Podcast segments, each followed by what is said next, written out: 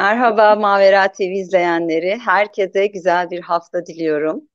Aile çocuk konuşmalarında bugün yine önemli bir konuda değerli bir konuğu ağırlıyoruz. Psikolog Doktor Mehmet Dinç. Hoş geldiniz hocam. Hoş bulduk. Yani. Öncelikle bizi kırmayıp davetimize icabet ettiğiniz için bu yoğun temponuz içerisinde ayrıca teşekkür ediyorum size. Ben çok teşekkür ederim. Davet ettiniz, bizi buluşturdunuz, izleyen, bizi izleyen evet. dinleyicilerle, izleyicilerle. Çok sağ olun, var olun. Evet. Sağ olun. Ee, söyleşimize geçmeden önce sizi kısaca tanıtmak istiyorum. Özgeçmişiniz hakkında bilgi vermek istiyorum biraz. Ee, Mehmet hocamız Marmara PDR Psikolojik Danışmanlık ve e, Rehberlik bölümünden sonra e, RMIT Üniversitesi'nde e, eğitim üzerine yüksek lisansını gerçekleştirdi. Melbourne Üniversitesi'nde narratif terapi üzerine yüksek lisansını yaptı. Aynı zamanda Okan Üniversitesi'nde klinik psikoloji yüksek lisansının ardından Marmara Üniversitesi'nde internet bağımlılığı üzerine e, doktorasını tamamladı. Kendisi Yeşilay Cemiyeti'nde genel başkan vekili olarak çalışıyor. Aynı zamanda Hasan Kalyoncu Üniversitesi Psikoloji bölümünde öğretim üyesi internet bağımlılığı, psikolojik sağlamlık ve narratif terapi de e, çalışma alanları içerisinde ve bugün bizim e, üstünde duracağımız irade konusu da bence e, Mehmet hocamızın özel çalışma alanlarının e, dahilinde diye e, söyleyebiliriz. Hocam tekrar teşekkür ediyorum geldiğiniz için, hoş geldiniz. Ee, öncelikle e, şununla başlamak istiyorum. Yani insan olmanın e, bana göre en önemli e, vasıflarından, önemli vasıflarından biri irade. Belki insan diğer canlılardan ayıran e, özelliklerinden biri. Ama nedense çok üzerinde durulmayan, e, fakat insanı ve sosyal yaşamını ciddi anlamda etkileyen e, bir konu. Evet. bu konuda da çok konuşulmuyor. Bu konuda açıkçası ben biraz araştırdım. Siz konuşuyorsunuz en çok. Hı. Siz aydınlatıyorsunuz insanları. Özellikle tebrik etmek istiyorum bu alana e, vurgu yaptığınız için.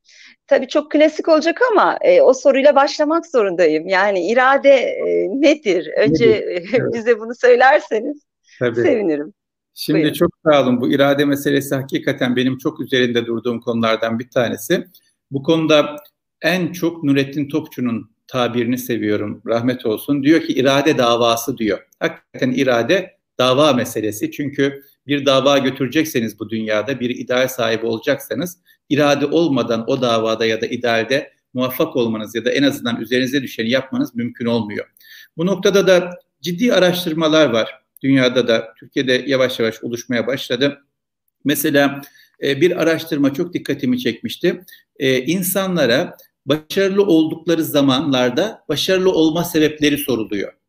Başarılı olma sebebi olarak insanlar zeka, şans, eğitim, bilgi, kültür, çevre bir sürü bir sürü bir sürü farklı birbirinden farklı sebep sayıyorlar.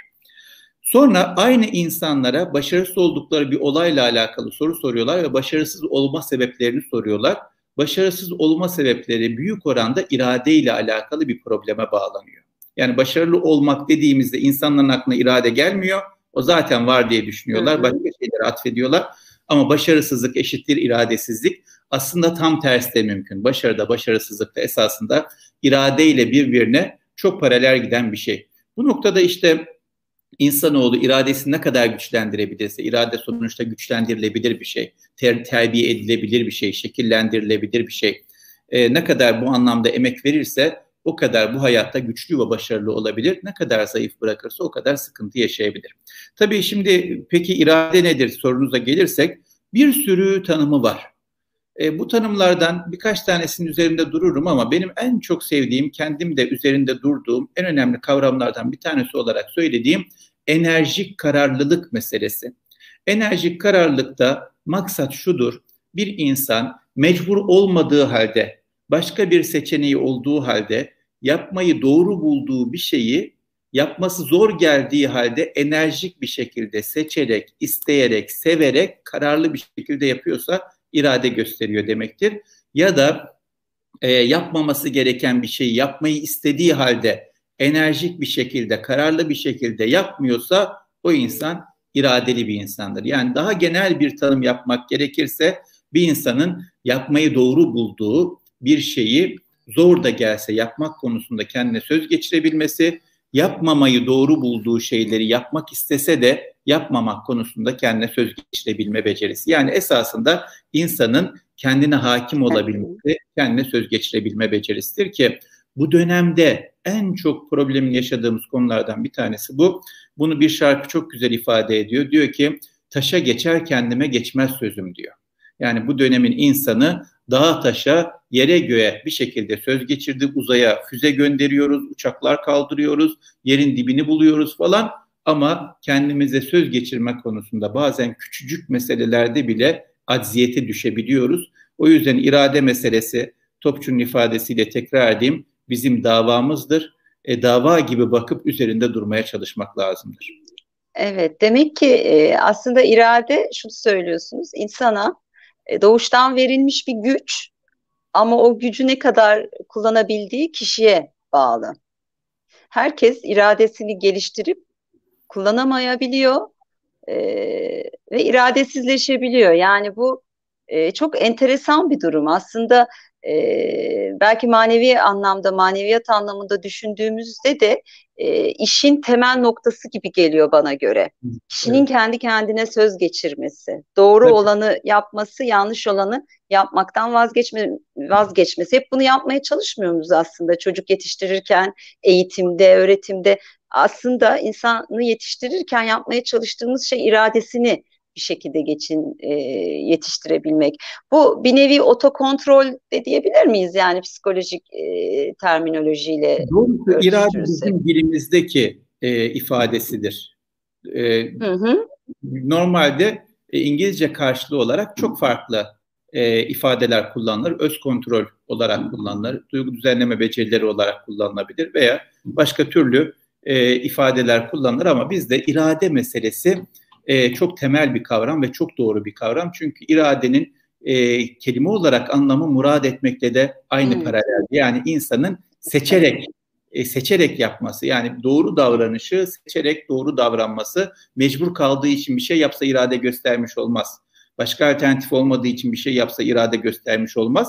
O yüzden seçerek, severek, karar vererek iradeli bir davranış göstermesi irade kavramı bu anlamda öz kontrolün de ötesine geçen çok daha büyük bir şemsiye. Sizin demin ifade ettiğiniz çok önemli bir şey vardı. Ee, Allah bize akıl gibi, e, kalp gibi iradeyi de veriyor. Nasıl bir insan aklını kullanmazsa bir sürü yanlış yapar, kalbini kullanmazsa bir sürü hatanın içine düşer, iradesini kullanmazsa da kendine zarar verecek çok ciddi sıkıntıların içine düşer olabilir. Evet. Peki irade e, geliştirilebilir bir şey dediniz. Bu çok ümit verici. En azından genetik olarak belli bir potansiyelle gelmiyoruz. Bu çok güzel. Hı hı.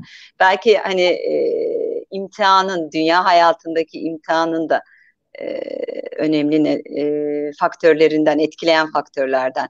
Peki ne zaman geliştirilmeye başlanmalı hı. irade bir evet. insanda? Bununla alakalı da çok çalışma var doğrusu. Acaba irade hangi yaşlarda daha çabuk geliştirilebilir, Hı. hangi yaşlarda evet. daha verimli olabilir diye. Temel meselemiz şu, irade söz konusu olduğunda bir soyutlama becerisi söz konusu olması lazım. Ve geniş düşünebilme kabiliyetinin olması lazım. Yani ben e, çok güzel bir tarif var irade ile alakalı. Diyor ki en çok istediği için şu an istediğinden vazgeçebilme becerisi diyor en çok istediği için şu an istediğinden vazgeçebilme becerisi. Benim hı hı. en çok bir şey var. Değerlerim doğrultusunda, inançlarım doğrultusunda, ilkelerim doğrultusunda, e, dertlerim doğrultusunda en çok istediğim bir şey var. Onun için şimdi arzu ettiğim veya dürtülerim beni götürdüğü şeyden vazgeçebiliyorsam irademi kullanabiliyorum demektir. Dolayısıyla ilk başta insanın bugün e, bir şey yapmak ya da yapmamak konusunda bir karar verebilmesi için yarınlarla alakalı bir düşüncesinin, bir hayalinin, bir umudunun, bir planının, bir fikrinin, bir idealinin olması lazım. E, bu yarınlarla alakalı fikir, umut, ideal falan dediğimizde de soyutlama becerisi devreye giriyor. Soyutlama becerisi olacak ki insan yarınları, evet. umutları, hayalleri düşünebilsin. O yüzden e, soyutlamanın geliştiği yaş dönemi anlamında bir e, hassasiyet var irade eğitiminde. Ama bu konuda yapılan çalışmalar bize şunu söylüyor. Diyorlar ki bağlanmayı sağlıklı gerçekleştiren çocukların ilerleyen yaşlarında başka yetişkinlere güvenip onların sözüne itibar ederek iradelerini kullanması daha mümkün oluyor diyorlar. Yani hmm. 24 yaş ay, ayları arasında bir çocuk annesine güvenli bağlanırsa, sonrasında babasıyla sıkı bir ilişki kurarsa, daha sonrasında bir yetişkinin vaaz ettiği gerçekler doğrultusunda ya da e, vaat ettiği e, değerler doğrultusunda ya da ödüller doğrultusunda şu an kendini tutabilmesi daha mümkündür. Ama erken çocukluk döneminde bağlanmayı sağlıklı bir şekilde gerçekleştiremezse bir çocuk o zaman ilerleyen zamanlarda 5 e, yaşında, 10 yaşında, 15 yaşında bir yetişkine güvenme noktasında zorluk yaşayabileceği için iradesini kullanmayı tercih etmesi biraz daha zor olabilir diyorlar. Dolayısıyla iradenin ilk doğduğumuz andan itibaren gelişimine baktığımızda 0-24 ay arasında bağlanma ile alakalı e, çok kritik bir dönemimiz var. Tabi burada evet. prefrontal korteksten de her şeyde olduğu gibi bahsetmekte Hı-hı. fayda var. Prefrontal korteksin gelişiyor olması yani insanın beyinde, beynindeki e, dürtülerini kontrol etme ile alakalı mekanizmanın gelişmesini tamamlamış olması iradeyi kullanmayı ge- ge- e, kolaylaştırıyor.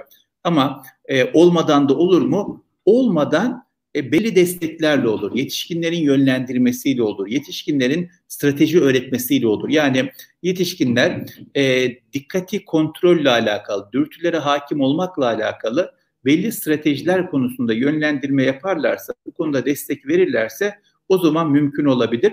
Ee, burada işte dikkat dağıtmak meselesi, insanın kendini sakinleştirebilme meselesi, daha çok istenilen başka bir şeyi e, düşünmek meselesi bu noktada çok kritik beceriler olarak ortaya çıkıyor. Yetişkinlerin bunu gündem olarak çocukların dünyasına sokmalarında çok fayda var. Yani peki e, peki ile alakalı e, nasıl kendime söz geçirebileceğim bu noktada anne babanın strateji öğretmesinin çok kıymeti var.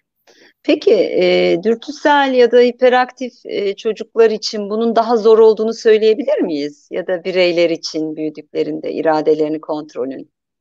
E, dürtüseller için tabii doğal olarak bütün davranışlarındaki zorluk iradeyi kullanmak noktasında da evet. konusu olacak.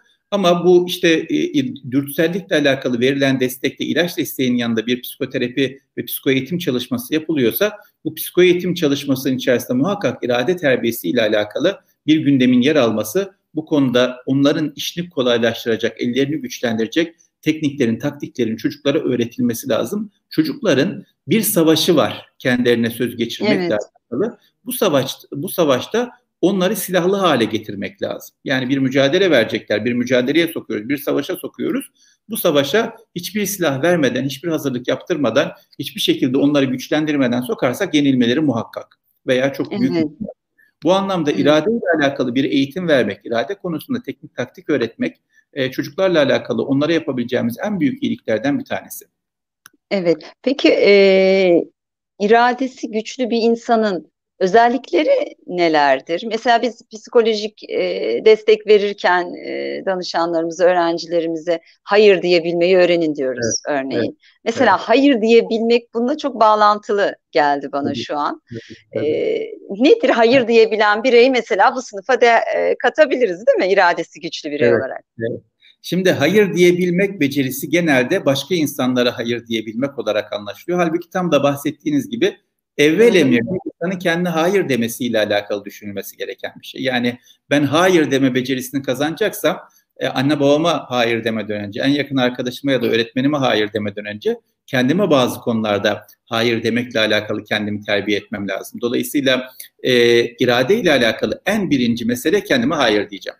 Ama bu noktada e, iradeyi güçlendirmekle alakalı anne babalar veya kişi ne yapabilir noktasında bir şeyler söylemek gerekirse şunları söyleyebiliriz. Çünkü irade davası bitmez bir davadır. Yani ben çocukken irademi geliştirdim, bitti artık her türlü kendime söz geçiriyorum. Yok öyle bir şey efendim. Yani gelişim devam ettiği müddetçe irade ile alakalı imtihanımız da devam ediyor. İrade konusunda, kendimize söz geçirme konusunda, dürtülerimizi kontrol etme konusunda, arzularımızı erteleyebilme konusunda bir derdimiz, bir davamız, bir hassasiyetimiz olacak. Öbür türlü yenilir, yıkılırız en ufak bir meselede.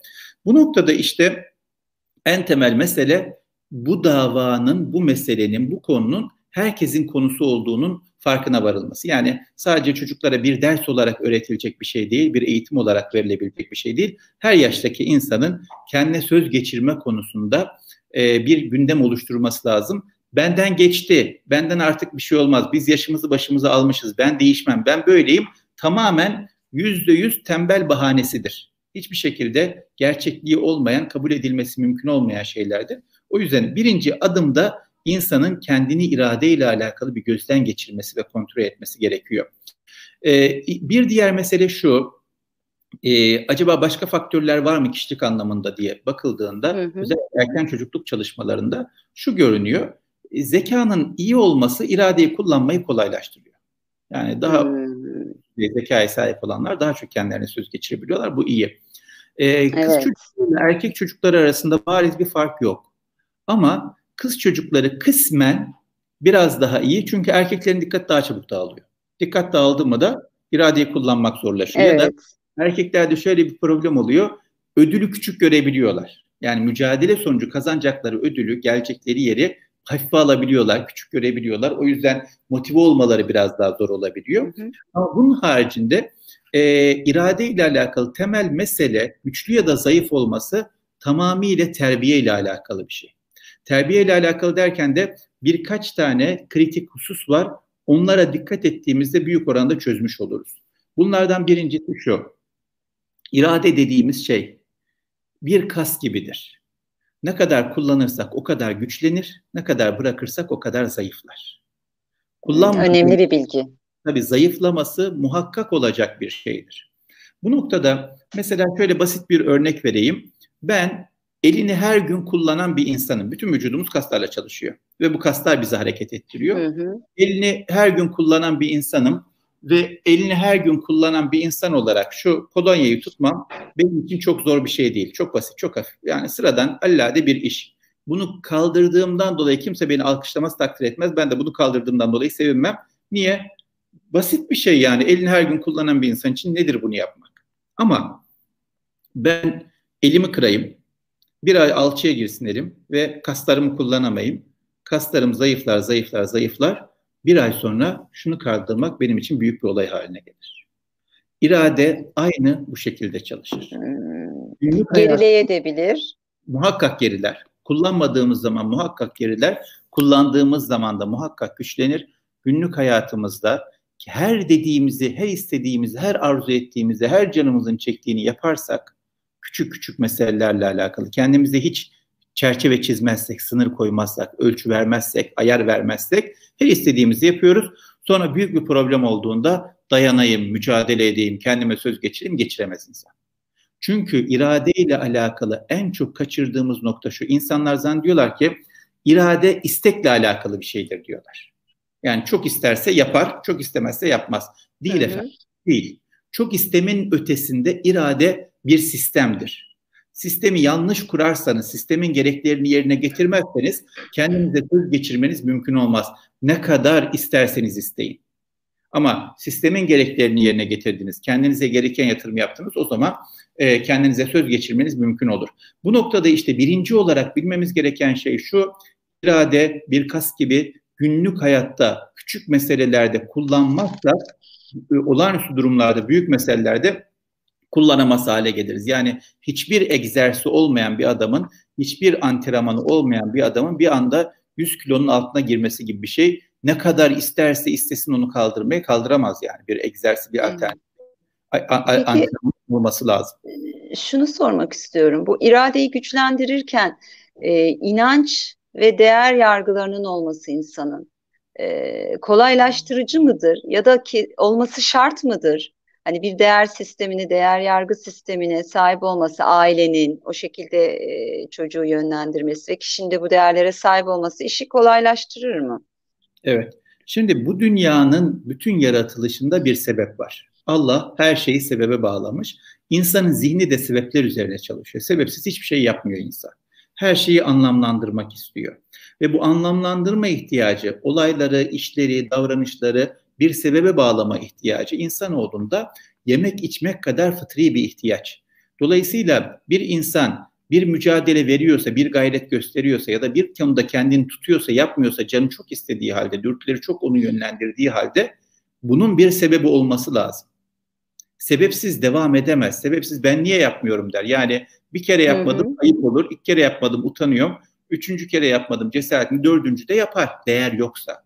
O yüzden tabii ki insanın bir değere sahip olması, bir umudunun, bir hayalinin, bir idealinin var olması, idealist bir insan olması, e, iradeyi kullanması için, kendine söz geçirebilmesi için, belli noktalarda kendilerine dur demesi ya da belli konularda koş demesi için muhakkak olmazsa olmaz noktalardan bir tanesidir. Evet. Öbür türlü kısa vadeli olarak veya görüntü olarak e, insan kendine söz geçire, geçiriyor görünür ama sonrasında bir yerlerden patlar. Dolayısıyla e, yine burada ısrarla üzerinde durmak istediğimiz konulardan bir tanesi oydu. Siz çok isabetli bir şekilde e, gündeme getirdiniz.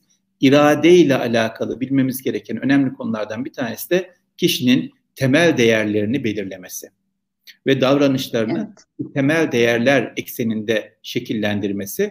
Bu temel değerler ekseninde şekillendirir. Ona göre davranışlarını belirlerse iradesini kullanması çok kolaylaşacak. Öbür türlü davranış değere bağlanmazsa o davranışın devam etme ihtimali çok düşüktür. Bu noktada belki çok kısaca e, bir cümle söylemek isterim önemine binaen. Her davranışın arkasında bir değer vardır. El verir ki o bağlantıyı kuralım. Kurarsak o davranışımızla alakalı da, devamlılığımız söz konusu olur ama o davranışımızı bir değerle esasında düşündüğümüzde bağdaştıracakken hiç düşünmeden üstün körü yapıyorsak o davranışın devamlılığının olması çok düşük bir ihtimaldir. Aslında burada değer yargılarının olması, bir değer sisteminin oluşmuş olması kişinin işini kolaylaştırıyor irade açısından. Karar evet. verme hızını e, artırıyor diyebiliriz. Evet. Burada ailelere belki çok e, pay düşüyor. Aileler de bizi çok izleyen seyircilerimizden çok soru var ama ben onları arada sorayım mı yoksa sonrasında mı sorayım son 15-20 dakika mı? Yani iki tane daha çok kritik mesele var. Onların müsaadenizle ben bahsedeyim ama ondan sen... sonra da Ondan şey soracaktım. Ee, bu yeni modern çağ e, değer yargılarını çok da önemsemeyen ve kişilerin daha çok haz odaklı yaşamasını e, isteyen bir çağ malum. E, o yüzden daha iradesiz diyebilir miyiz? Yani iradeyi çok e, onaylayan bir çağda yaşamıyoruz. Tam tersi iradesizliğin prim yaptığı, e, kafamıza göre yaşayalım, anı yaşayalım, mutlu olalım, bize haz veren şeylere odaklanalım diyen e, bir çağ. İrade daha mı zor şu an eğitmek iradeyi? İrade çok daha zor çünkü irade, iradeyi çeldiren çok fazla unsur var. İrademizi kullanmamızı zorlaştıran çok fazla faktör Hı. var. Ve maalesef kapitalizm e, iş yerinde iradeli ol, iş dışında sıfırla iradeni, dürtülerin ne istiyorsa onu yap diyorlar. Ve bunda evet. da hemen muvaffak oluyorlar. E, ve insanlar iş yerlerinde bir disiplin oturtturup onun dışındaki hayatlarında bambaşka insanlar haline gelebiliyorlar. Bu büyük bir problem. Bu değerden beslenmemiş, tutkalla yapıştırılmış bir yaşam tarzı. Ee, uzun süreler devam etmesi mümkün değil. Nitekim çatırdıyor ve insanların hem kendilerine hem başkalarına ciddi zararlar verdiklerini görüyoruz. Ve nihayetinde insan e, bu e, süreci içselleştirmediği için türlü psikolojik zorluk yaşıyor. O konu apayrı bir konu. Ona hiç girmeyeceğim ama hı hı, e, bu dönem iradeyi kullanmanın zorlaştığı bir dönem. Dolayısıyla bu dönemde belki en çok dikkat etmemiz gereken irade ile alakalı e, girdilerimizi sağlam tutmak meselesi. Çünkü girdi ne olursa çıktı o olur. Mevlana'nın çok güzel bir sözü var. Diyor ki e, testi içinde ne varsa dışına onu sızdırır diyor. İçimize ne yüklediğimiz, ne aldığımız bu anlamda çok kritik. Gözümüzden giren, kulağımızdan gelen nedir? Onunla alakalı bir filtremiz yoksa bizden davranış olarak çıkan gördüklerimiz olacak, duyduklarımız olacak. Ama duyduklarımız, gördüklerimiz ne kadar sağlıklıdır, ne kadar doğrudur, ne kadar değerlerimiz doğrultusundadır ona dikkat etmek lazım. Bu noktada irade ile alakalı benim çok ısrarlı bir şekilde üzerinde durmak istediğim bir tanımım var.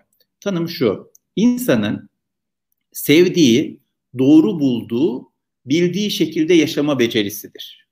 İrade. Ne demek bu? Bir kalbimizdeki yaşam var. İstediğimiz, arzu ettiğimiz yaşam var. Bir doğru bulduğumuz, yaşamamızın doğru olduğunu düşündüğümüz yaşam tarzı var. Bir de hali hazırda yaşadığımız bir yaşam tarzı var.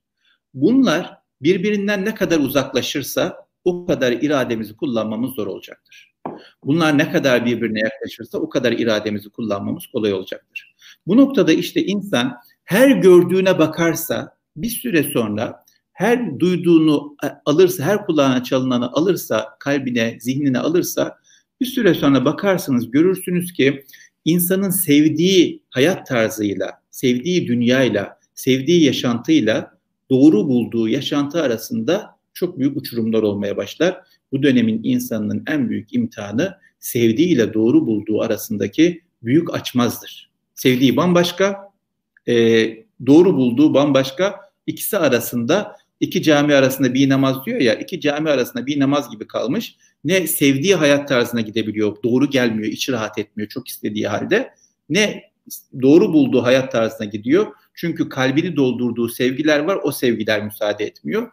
O yüzden kalbi temizlemeye çalışmak, zihni temizlemeye çalışmak, göze ve kulağa bir filtre koymak çok kritik mesele. İnsanın ne yediğiyle alakalı bu dönemde olağanüstü bir hassasiyet gelişti. İnsanoğlu temiz yemeye dikkat ediyor, sağlıklı yemeye dikkat ediyor, GDO'lu gıda yememeye çalışıyor. Uçan tavuk yumurtası, zıplayan horoz yumurtası falan böyle bir şeylere dikkat ediyor. Ama boğazından geçene dikkat ettiği kadar gözünden ve kulağından kalbine ve zihnine girene dikkat etmiyor. Biz biliyoruz ki bir insanın ağzından gelip midesine giden sağlıksız olursa vücudunu hasta eder. Aynı şekilde bilmeliyiz ki gözünden ve kulağından filtresiz, ölçüsüz bir şekilde zihnine ve kalbine giden de sağlıksız olursa ruhunu hasta eder, kalbini hasta eder, aklını hasta eder. O yüzden iradeyi kullanmak konusunda aklımız ve kalbimiz çok kritik öneme sahip. Onları sağlıksız bir şekilde beslersek irademizi kullanmamız, kendimize söz geçirmemiz çok fazla mümkün olmaz. Bugün mümkün olsa yarın mümkün olmaz. Bu olayda mümkün olsa öteki olayda mümkün olmaz. Evet. Peki e, iradeyi e, kullanmaya e, mani olan e, unsurlara biraz değinebilir miyiz? Tabii değineyim. Mesela rutin bir insanın hayatında rutin olmaması en büyük iradeye mani olan sebeplerden bir tanesidir. Çünkü çok önemli bir bilgi bu. Çok önemli çok, bir bilgi bence. Rutinlerimizin olması. Evet, kesinlikle. Yani yine popüler kültürün en büyük silahlarından bir tanesi bazı kavramların bizim hayatımızda kötü gösterilmesi. Şimdi ben gençlerle çalıştığımda soruyorum rutin iyi bir şey mi? Yok diyorlar işte yaratıcılığı öldürüyor, şunu öldürüyor, bunu öldürüyor falan diye. Ben de rutin neyi öldürür diye bir konuşma yaptım gençlere ve şunu anlattım kısaca. Bu dünyada hiçbir başarılı insan yok ki hayatında rutin olmasın. Çünkü kainat bir ritim üzerine, bir rutin üzerine kurulmuş. Sabahleyin güneş doğar, akşam batar. Bu ritim bozulsa dünya biter. Yaz mevsimi gelir, sonra sonbahar gelir, sonra kış gelir. 24 saatlik gün vesaire her neyse artık yani. Ayın bir rutini vardır, ritmi vardır. Şeyin e, güneşin bir ritmi vardır. Bizim kalp atışımızın bir ritmi vardır. O ritim bozulduğunda hastalık olur. Kalp ritim bozukluğu diyorlar. Kanımızın hı bir rutini, ritmi, sistemi vardır. Dolayısıyla bütün kainat rutin üzerine, ritim üzerine kurulmuştur. Bir insanın hayatında rutinlerin olmaması iradeyi kullanmayı zorlaştırır. Çünkü iradenin bir kapasitesi var. Bu kapasite biter, sınırsız değildir.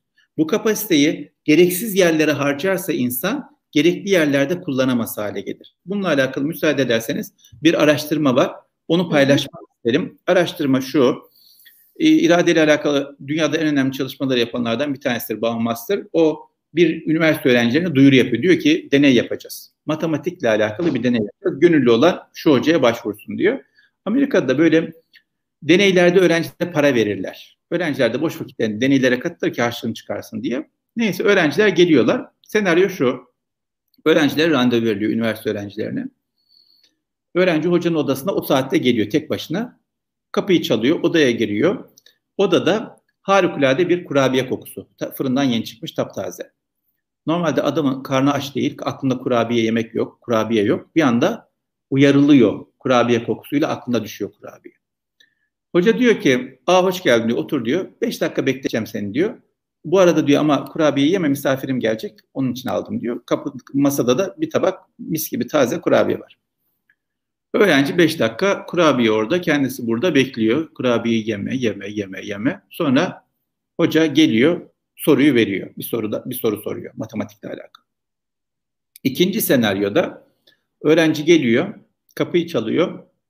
Yine kurabiye kokusu. Hoca yine 5 dakika istiyor ama bu sefer diyor ki kurabiye yiyebilirsin diyor. Senin için getirdim diyor. Beklerken kurabiye ye. Neyse e, çocuklara her iki durumda da soru veriliyor. Birer tane soru veriliyor. Matematik sorusu ama sorunun cevabı yok. Cevabı olmayan bir soru. Hocam ölçmek istediği şu. Hangi grup daha uzun mücadele edecek, daha geç pes edecek? Kurabiyeyi yiyenler mi daha çok mücadele edecek, daha çabuk pes edecek? Yoksa kurabiye yemeyenler mi daha çok mücadele edecek, daha geç pes edecek? Ben şimdi araştırmayı okuyorum. Diyorum ki tabii ki kurabiye yemeyenler daha çok mücadele edecek çünkü iradelerini güçlendirmişler. Ama sonuç tam tersi. Niye tam tersi? Çünkü irade dediğimiz şey bu dünyadaki her şey gibi fani. Kapasitesi var, sınırı var, limiti var, bitimsiz değil. Bitişi var. Bu kadar bir kapasitemiz var diyelim. Adam geliyor hocanın odasına şu kadar irade kapasitesiyle. Hoca soruyu sorana kadar önünde kurabiye, kurabiye yeme, yeme, yeme, yeme, yeme, yeme, yeme tutuyor kendini. Yarım kapasiteyle sorunun karşısına geçiyor. Öteki gelmiş full kapasite, hiç kurabiye var, kurabiyeyi yiyor, kullanmasına gerek kalmamış. Dolayısıyla e, full kapasiteyle soruyla mücadele ettiği için ötekinden daha uzun süre mücadele eder hale geliyor.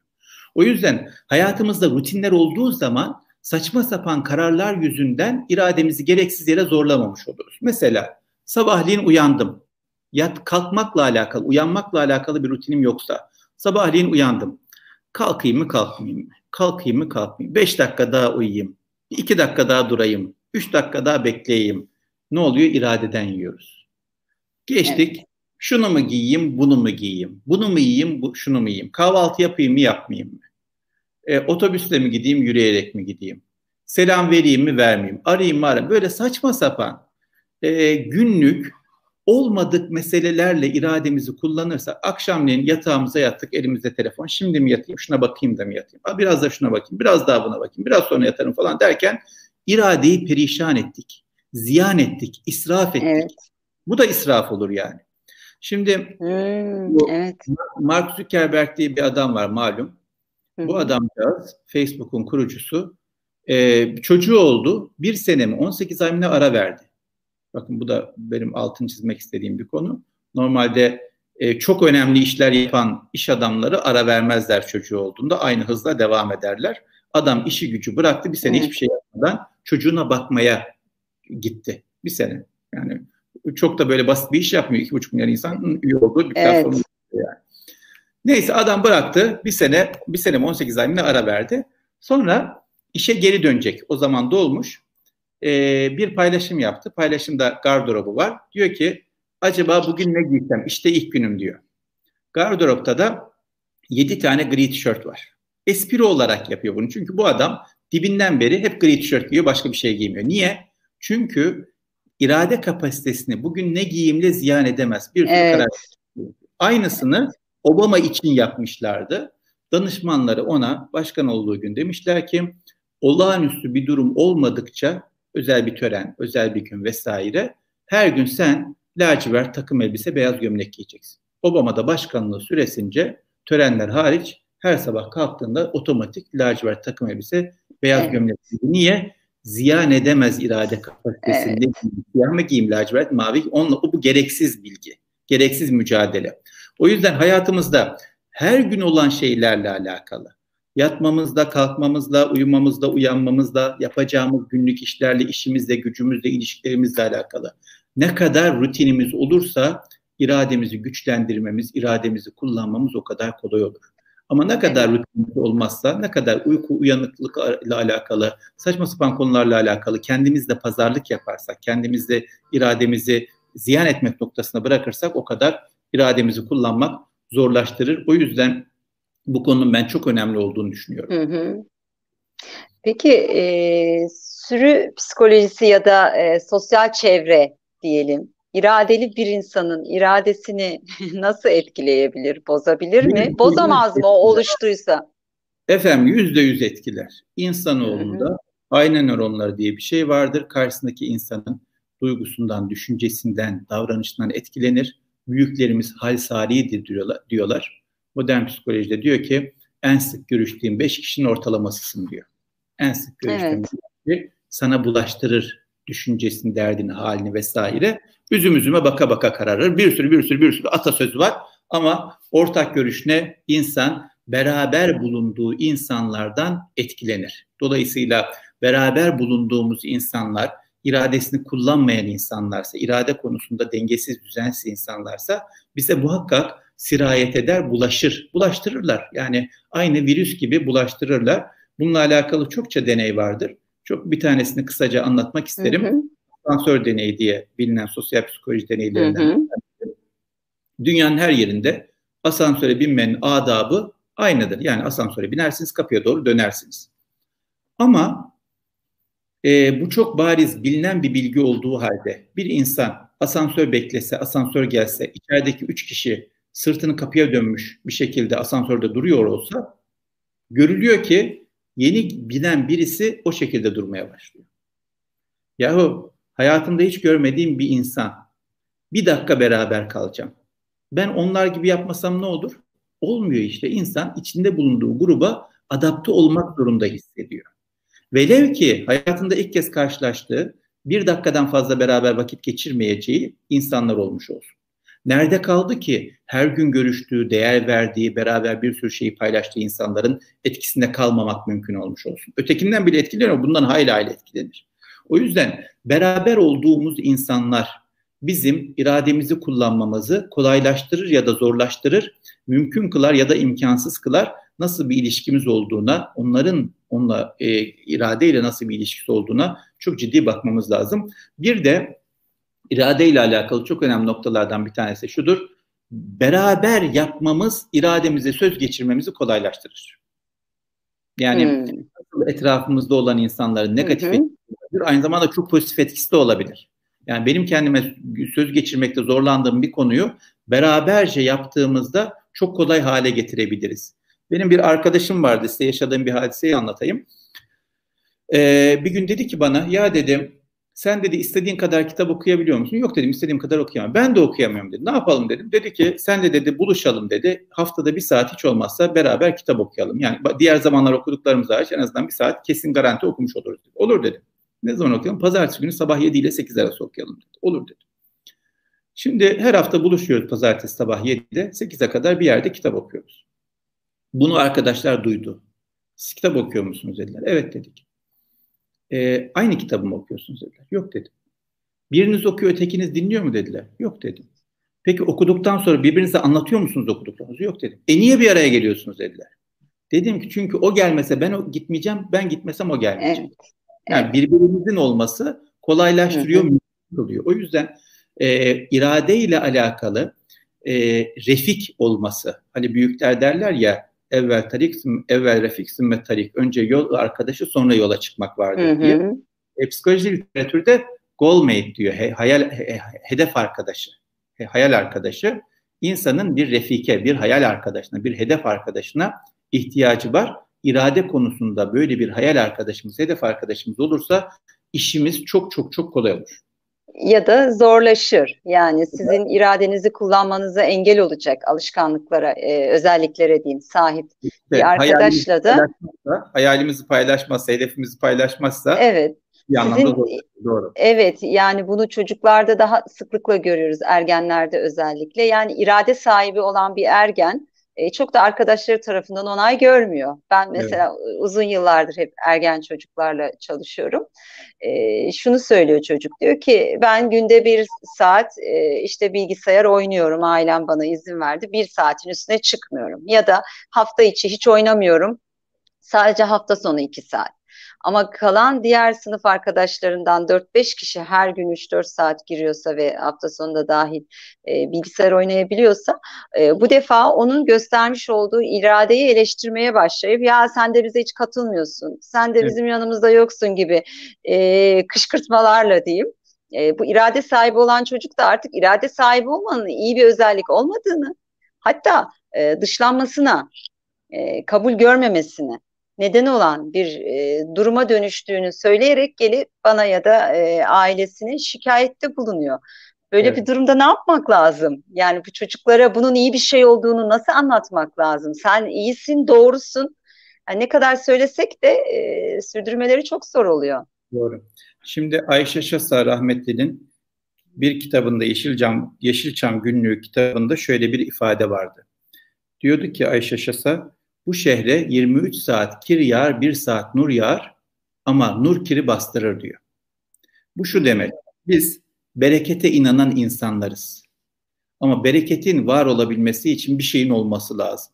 Bu noktada bir çocuğun 20 tane arkadaşı onu dışlıyorsa, ona karşı karşıt kültür geliştirdilerse bu çocuğun tutunabileceği bir tane, iki tane arkadaş bulabilmek, onunla bağdaştırabilmek, birleştirebilmek çok önemli. O oldu mu bir bereket hasıl olur. Ama tamamen yalnız kaldığında mücadele etmesi çok zor. Bu noktada anne babalara çok iş düşüyor. Ve anne babalara en çok iş düşen şey arkadaş çocuklara uygun arkadaş bulabilecekleri imkanları sağlama. Bir tane arkadaşım vardı. Dedi ki bir gün önceden dedi kafam uyan adamla tatile gidiyordum dedi. Evlendim dedi. Hanımın hanımıyla anlaştığı insanlarla tatile gitmeye başladım dedi. Sonra çocuğum oldu dedi. Çocuğumun çocuğuyla oynadığı insanlarla tatile gitmeye başladım dedi. Olay budur. Yani aynı değerleri taşıdığımız insanlar, aynı hassasiyetlere sahip olduğumuz anne babaların çocuklarıyla çocuklarımızı görüştürmek zorundayız. E, velev ki adamla çok anlaşamayalım, hanımı çok sevmeyelim, problem değil. Yine de çocuğumuz için katlanacağız, görüşeceğiz, sosyal ilişkimiz devam edeceğiz. Çünkü Afrikalıların harikulade bir sözü var. Diyorlar ki bir çocuk yetiştirmek istiyorsanız önce bir köy kurun diyorlar. Çocuk o ortamda yetiştiği için köy kurmadan sadece kendi aileniz içerisinde çocuğu doğru bir şekilde büyütmek mümkün değil. İlla ki etkileniyor. Benim ellerinizden öper bir evladım var oğlum. E, bu şimdi bebekken çok akıllı bir doktoru vardı. Dedi ki çocuk bebek dedi ilk 6 ay dedi ihtiyaç duyduğu gıdanın yüzde yüzünü anne sütünden alır dedi. İkinci 6 ay dedi ihtiyaç duyduğu gıdanın yüzde ellisini anne sütünden alır dedi. Yüzde ellisini dışarıdan alır dedi. Üçüncü 6 ay dedi yüzde yirmi beşini anne sütünden alır, yüzde yetmiş beşini dışarıdan alır dedi. Ben şöyle bir düşündüm. Ya dedim gelişim psikolojisi açısından benzer bir süreç mümkün. Nasıl dedi? Dedim ki çocuk dedim ilk 6 yıl büyük oranda yüzde yüze yakın diyebileceğimiz oranda anne babanın tesiri altında. Anne babadan besleniyor her şey anlamında. İkinci altı yıl işte okul başlıyor, sosyalleşiyor vesaire arkadaşlar devreye giriyor. Anne babanın tesiri yüzde elliye düşüyor, yüzde elli arkadaşlar tesirli oluyor. Üçüncü altı yıl ergenliğin artık söz konusu olmaya başlamasıyla beraber anne babanın tesiri yüzde yirmi beşe düşüyor. Yüzde yetmiş beş e, dışarıdan gelenle besleniyor çocuk. O yüzden o dışarıdan gelen nedir? Ona çok dikkat etmek lazım. Anne babaların e, çocukların aç kalmasıyla alakalı, üşümesiyle alakalı, ateşlenmesiyle alakalı fevkalade hassasiyeti vardır. Yani hiçbir anne baba düşünmeyiz ki çocuğu aç yatıyormuş, hiç umrunda olmasın. Ya çocuğu ateşlenmiş, üzerine düşmesin. Çocuğu çok üşüyormuş, titriyormuş soğuktan, hiç dertlenmesin bununla alakalı. Muhakkak bir şeyler yapmaya çalışır. Ama aynı aynı anne babaların çocuğun kalbinin üşümesiyle, zihninin aç kalmasıyla veya e, psikolojik zorluklar içinde ateşlenmesiyle alakalı aynı oranda dertlendiğini bırakın dertlenmeyi fark ettiğini bile görmüyoruz. O yüzden çocuğun yalnız kalmaması meselesi özellikle arkadaşları tarafından desteklenmesi, beslenmesi, besleneceği insanlarla aynı ortamda bulunması meselesi çok kritik meselelerimizden bir tanesi. Buna doğrusu gereken önemin verilmediği kanaatindeyim. Gördüğümüz o. Evet. Ee, bu noktada işte bize bazen getiriyorlar anne babalar çocuklarını. Mesela bir vaka 13 yaşında bir çocuk öğlen saat 2 gibi okulu bitiyor. Eve geliyor. Anne baba çalıştığı için alttan önce gelen yok. Çocuk da çok internet kullanıyormuş. E ne yapsın bu çocuk internet kullanmasın? Diyorum ki e, anneanne var mı? Sizlere ömür. Babaanne var mı? Çok karıştırmak istemiyoruz. Teyze var mı? E, küsüz. Dayı uzakta oturuyor. Amca çok samimi olmasın. Hanımla biraz araları bozulmuş. E ne oldu? Kimse kalmadı. E, apartmanda tanıdığınız komşunuz bir şeyiniz var mı? Ya bizim apartman bir garip. Her şeyden e, bir problem çıkmış ve neticede bu çocuk insansız kalmış. Zaten bu dönemin en büyük problemi budur. Küreselleşmeyi tarif edenler şöyle tarif ediyorlar. Eşyadan yana zengin, insandan yana fakir olduğumuz dönemdir küreselleşme diyorlar. Çocuklarımızı eşyadan yana inanılmaz şekilde zengin yapıyoruz ama insandan yana inanılmaz şekilde fakir kalıyorlar. Bu fakirlikten dolayı da e, ne iradelerini kontrol etmek noktasında ihtiyaç çocukları gücü alabiliyorlar, ne doğruyu öğrenmek noktasında, görgüyü öğrenmek noktasında, kültürü öğrenmek noktasında, inancı olmak öğrenmek noktasında ihtiyaç duydukları modelleri, örnekliği görebiliyorlar. 1970'li yıllarda bir çocuk büyüyene kadar ortalama 30-40 yetişkinle düzenli ilişki içerisindeymiş. Yani büyük geniş aile, akrabalar, mahalle, komşu vesaire. Hı. Bugün düzenli ilişki içinde olduğu yetişkin sayısı kaçtır bir çocuğun şehirde yaşayan bir çocuğun? Yok. Üç Yok. herhalde. iki, üç. Annesi, yani, babası, varsa kardeşi, abisi. Yani böyle anne babayla bile ne kadar düzenli ilişki var çok büyük soru işareti. Yani ne kadar gün içerisinde konuşuyorlar. Bir baba çocuğunun gözüne bakarak bütün dikkatini ona vererek kaç dakika konuşuyor acaba? Çok büyük bir problemimiz var. Benim bir tane ahbabım var. Ee, Malatyalı bir profesör, eğitim psikolojisi profesörü. E, bu şimdi 1980'li yıllarda şeyi kazanmış, psikoloji bölümünü kazanmış. Malatya'da yaşıyor. E, Malatya'daki esnaf bunu çağırmışlar. Demişler ki yavrum sen psikoloji diye bir şey kazanmışsın. Ya kendi kendine bakabileceğim mi, geçinebileceğim? Bak babana yük olma. Yani bu ne iş yapıyor bu psikoloji dediğin şey? Bu da tabii o zaman internet bir şey yok. Oturmuş, kütüphaneye gitmiş, psikoloji nedir araştırmış, ÖSYM'nin kılavuzundan bakmış. Mahalledeki esnafa sunum yapmış bu alanda çalışır, şöyle yapar falan filan. Şimdi bu hikayede benim en çok hoşuma giden şey şu. Mahalledeki esnaf, mahalledeki çocuktan haberdar. Nereyi kazanmış? Ve bu kazanmak alakalı dert ediyor. Ya bu çocuk geçinebilecek mi? Babasına yük olmasın bak. Ve bunu ifade edebilecek yakınlığa da sahipler. Çağırıyorlar diyorlar ki yavrum diyorlar bak sen babanı geçindirebilecek misin? Babana yük olma diyorlar. Ve çocuk da 17-18 yaşında çocuk esnafa karşı kendini sorumlu hissediyor ve esnafa sunum yapıyor. Ya bakın korkmayın şu işi yapıyorum, bu işi yapıyorum. Ee, sana ne demiyor, sizi ne ilgilendirir demiyor, ters demiyor. Sen ne akla bana karışıyorsun demiyor. Bir ilişki var çünkü. Maalesef bu ilişkiden yoksunuz. Bu ilişkiden yoksun olduğumuz için de hem biz hem çocuklarımız iradeyi kullanmamızı çok kolaylaştıracak sosyal destekten mahrum kalıyoruz. Evet. Bu söylediklerinize paralel olarak mesela çocuk şu biraz önce söylediğiniz şeyi çok önemsiyorum. Çocukların bulunduğu ortam, e, konuştukları arkadaşları, takıldıkları arkadaşların ailelerinin e, değer sistemi, kendi aile sistemiyle e, örtüşmeli. E, bunları hep yıllardır ben de e, söylüyorum velilerime, danışanlarıma. Bunların etkisini gördükçe yani siz anlatırken e, geldi aklıma. Ee, mesela 8. sınıftan mezun ettiğim gerçekten çok sağlam değer yargılarına sahip, yaşından beklenmeyecek düzeyde, işte elinden kitap düşmeyen, beş vakit namazını kılan, e, işte kısa e, tesettüre bile girmiş o yaşlarda ve bunun da savunuculuğunu yapan namazın, e, işte kitap okumanın çocuklar lisede işte başarılı da çocukları bunlar lisede kazandıkları e, herhangi bir liseye gidiyorlar. Bunlar çok iyi okullar. Şimdi okul ismi vermeyeyim ama Türkiye'nin en yüksek puanla işte Anadolu Lisesi sınavlarında kazanılabilecek okulları kazanıp gittikten bir sene sonra gördüğümde ya da haber aldığımda inanılmaz derecede değişime uğradıklarını gördüm ve kendi de şahsen şaşırdım. Hani ya yok artık o oturtmuş hani iradeyi oturtmuş e, tam sağlam kendine hakim olabilen bir çocuk. Dediğim çocuk e, ortam değiştirdiğinde değişiyor. Gerçekten değişiyor ve çok etkileniyor. Şimdi benim çocuklar da küçükken derlerdi ki işte her gün hamburger yemek istiyorlar. E, her gün hamburger yedirmiyorsunuz tabii işte ıspanak da yediriyorsunuz pırasa da. Diyor ki anne niye e, şey e, sağlıklı olan e, lezzetli yiyeceklerin hepsi niye zararlı? Niye sağlıksız? Sağlıksız şeyler çok lezzetli. Şimdi lezzetli geliyor onlara girdikleri ortam, oradaki kuralsızlık, oradaki rahatlık, anı yaşama psikolojisi. O yüzden buradan belki izleyicilerimizin birçoğu anne baba e, çünkü anne baba konuşmaları yapıyoruz burada. Onlara da e, bunu söylemek istiyorum.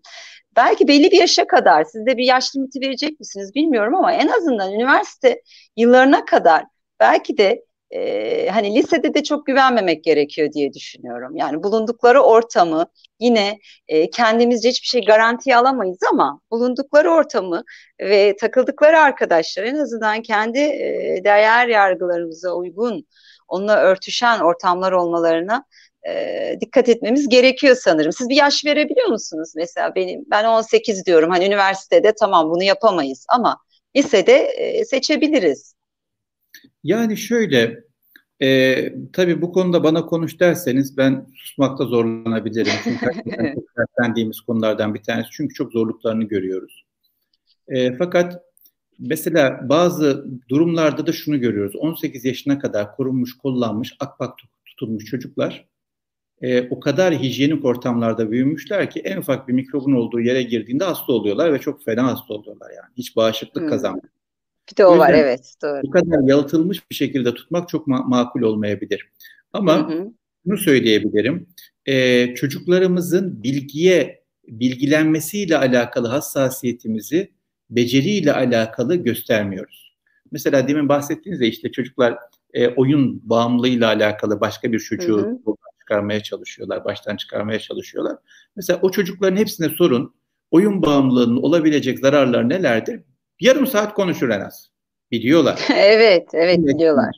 Özelliği her şeyi çok biliyor yani, çok biliyor. Ama bildiklerini davranışa dönüştürmek konusunda, beceriler konusunda maalesef zayıf bırakıyoruz çocukları. Davranışa verdiğimiz değeri, bilgiye verdiğimiz değeri beceriye ve değere vermiyoruz. Halbuki bilgiye verdiğimiz değer kadar beceriye değer versek, davranışa verdiğimiz değer kadar değere de önem versek çok şey değişecek. Bana geçen aylarda bir çocuk geldi. E, ee, 25 yaşında bir delikanlı. 15 yaşındayken gelmiş bana. Sosyal fobi varmış, yardımcı olmuşuz, bitmiş. 10 sene sonra beni tekrar aradı. Dedi ki size görüşmek istiyorum. Buyur gel, olur. Niye geldin dedim. Dedi ki ben dedi aşırı bir şekilde online pornografi seyrediyorum dedi. Peki e, ne yapayım ben dedim. Ben bundan kurtulmak istiyorum dedim. Niye kurtulmak istiyorum dedim. Yani bir mantığını anlayayım yani motivasyonunu göreyim. Sebebi ne bu çocuğun? Ona, ona göre o sebep üzerinden gideceğim. Dedi ki vallahi dedi çok böyle Allah'tan korktuğumdan, günah olduğundan falan değil dedi. Öyle dindar bir adam değilim dedi. Allah inancım da öyle çok sağlam değil dedi. Ama dedi seyrettikçe dedi seyrettiğim site çerçeveyi genişletti dedi. Ve normal çerçevede artık yetmemeye başladı dedi. Ben bu genişlemiş çerçeveyi kendime yakıştıramıyorum. O yüzden kurtulmak istiyorum dedi. Hmm. Bana yakışmıyor bu dedi ya. Baktım dedi bana yakışmıyor. Bırakmaya çalıştım yapamadım kendi kendime. Sizden yardım almaya geldim ki bu bana yakışmayan şeyden kurtarayım kendimi dedi. Bu bana yakışmıyor kelimesi o kadar kıymetli bir kelimedir ki. Çocuklara şu bana yakışmıyor meselesini oturtturabilsek sonra çocuk başka bir şeylere yanlışlıkla bulaşmış olsa bile kendi ayaklarıyla, kendi isteğiyle, kendi arzusuyla, kendi motivasyonuyla kimse onu zorlamadan toparlamaya, kurtulmaya çalışıyor. O yüzden bu değeri sindirtip sindirtmek meselesini, değeri özümsetmek meselesini, benimsetmek meselesini, sevdirmek meselesini ben çok önemsiyorum. Bu olduktan sonra çok uğraşmamıza gerek yok. Ama bu olmadıktan sonra hep bir tedirginlik olacak ve korktuğumuz her şey başımıza gelecek. Allah saklasın. Evet. Birkaç soruyla e, vaktinizi çok almak istemiyorum. Baya güzel, keyifli gidiyor. E, sizi de yormak istemiyorum ama çok sorumuz var. Sorulara geçelim mi? Dilerseniz olur, olur, birkaç birkaç tanesini e, en azından şöyle bir e, bakmak istiyorum. Çok fazla gelmiş. saniye. E, çok teşekkürler var. Ee, mesela yani bunu konuştuk gerçi ama ergenliğe ulaşmayan çocuklarda irade oluşabilir mi diyor ee, bir izleyicimiz. Ee, psikolojik davranış bozuklukları ile irade eksikliğinin ilişkisi var mıdır diyor. Belki bu farklı bir soru olabilir. Yani davranış bozukluğu dediğimiz çerçeve çok geniş bir çerçeve. Tam olarak neyi kastediyoruz bir bilmek lazım. Bir de tabii hı hı. insanın e, davranış anlamında zorluk yaşadığı zaman iradesini söz geçirmesi biraz daha zor olabilir. Ama imkansız mıdır? Değildir. Dolayısıyla tedavi sürecine belki iradenin de katılmasında fayda olabilir veya hı hı. bu e, beklenti noktasında biraz daha esnek davranmak daha mümkün olabilir. Evet, bir soru da şöyle, e, aile ve okul diyor, eğitimi irade oluşumunda iki köşe başı mıdır? Yani okulu da buna katabilir miyiz irade yani, eğitiminde? Şöyle, hayat aile ve okuldan ibaretse, e tabii aile ve okul. Ama hayat aile ve okuldan ibaret olmaması lazım. Daha zengin bir hayat olması lazım. O yüzden hayatın içinde ne varsa irade ile alakalı katkıda bulunacak ya da zarar verebilecek potansiyele sahiptir. Ama bu anlamda hayat ne kadar zengin olursa olumsuz bir şeyi nötralize etmek anlamında o kadar elimiz güçlenecek. Bilmiyorum ifade ediyorum, evet. ama. Evet, çok güzel oldu. Ee, gelen diğer soruların da zaten cevabını verdiniz. Ee, ben çok teşekkür ediyorum. teşekkür ederim. Mehmet Hocam. Gerçekten çok keyifliydi. Ee, ben çok zevk alarak dinledim. Çok da istifade evet. ettim. Bu evet. konuya daha da fazla kafa yormamız gerekiyor. Yani bu program burada bitti diye düşünmeyelim. İzleyicilerimize de tavsiyede bulunalım. Lütfen bu irade konusuna e, biraz kafa yoralım ve çocuklarımızın ve kendimizin hatta öncelikle kendimizin irademizi nasıl geliştirebiliriz, neler yapabiliriz? E, bir start verelim diyorum. E, sizin e, kitabınızı hediye edeceğiz izleyicilerimizden yorum yapan, izleyen izleyicilerimizden birine. Onlar da heyecanla onu bekliyorlar sanırım çekilişi program bitiminde gerçekleşecek. Çok sağ olun, Allah'a emanet olun. Ederim efendim. Çok sağ olun, var olun. Elinize, emeğinize sağlık. Ee, izleyicilerimize de en ortasında vakit ayırdılar, bir saatlerini bize verdiler. Sağ olsunlar, var olsunlar. Ömürleri bereketli olsun. Ben müsaade istiyorum. Çok, çok teşekkür ederim. İyi günler.